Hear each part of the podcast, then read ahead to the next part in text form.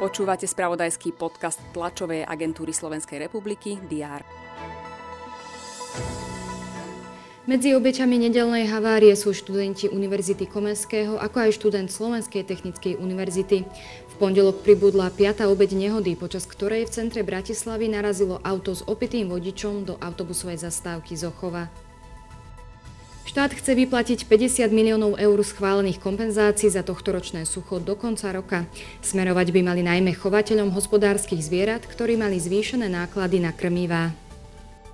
Slovensko, Česko, Maďarsko a Rakúsko chcú spoločne hľadať riešenia v súvislosti s nelegálnou migráciou. Volajú po lepšej ochrane vonkajšej hranice Schengenu a apelujú na aktívnejšie zapojenie Frontexu. Severná Kórea po takmer 5 rokoch odpálila raketu ponad Japonsko. Test balistickej strely zo strany KLR v Japonsku neobvykle spustil národný systém varovania. Varovanie obyvateľov vyzývalo, aby sa ukryli vo svojich domovoch. Aj o týchto udalostiach sme informovali vo včerajšom spravodajstve a dnes ráno. Všetky dôležité udalosti prinesú redakcie TSR aj v útorok 4. októbra. Vítajte pri diári. Univerzita Komenského v Bratislave si uctí minútou ticha svojich troch študentov, ktorí zahynuli pri tragickej nehode. Pred univerzitou bude vysieť čierna vlajka. Kondolečnú knihu vystavia od 15.15. Prezidentka Zuzana Čaputová vymenuje na uvoľnený post ministra školstva, vedy, výskumu a športu Jána Horeckého. Stretne sa tiež s ministrom hospodárstva Karlom Hirmanom. Riešiť budú energetickú krízu. Poslanci parlamentu pokračujú v schôdzi.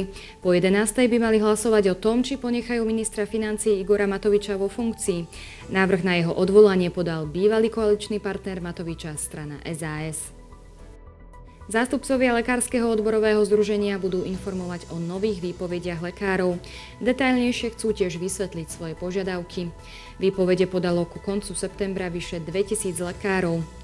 Odborári už dlhšie avizovali podanie výpovedí na znak nesúhlasu s aktuálnymi podmienkami v systéme.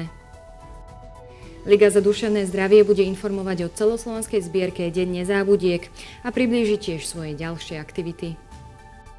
Švédska kráľovská akadémia vied oznámi držiteľa Nobelovej ceny za fyziku za rok 2022.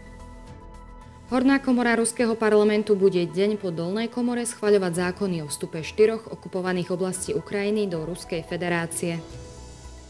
V Štrásburgu sa koná plenárne zasadnutie Európskeho parlamentu. V poľskej metropole sa uskutoční Varšavské bezpečnostné fórum. Zúčastní sa na ňom aj manželka ukrajinského prezidenta Olena Zelenská. Dnes bude na Slovensku prevažne polooblačno, na severe môže ojedinele zapršať. Teploty vystúpia na 13 až 18 stupňov. Všetky potrebné aktuality nájdete v spravodajstve TSR a na portáli teraz.sk. Želám vám pekný deň.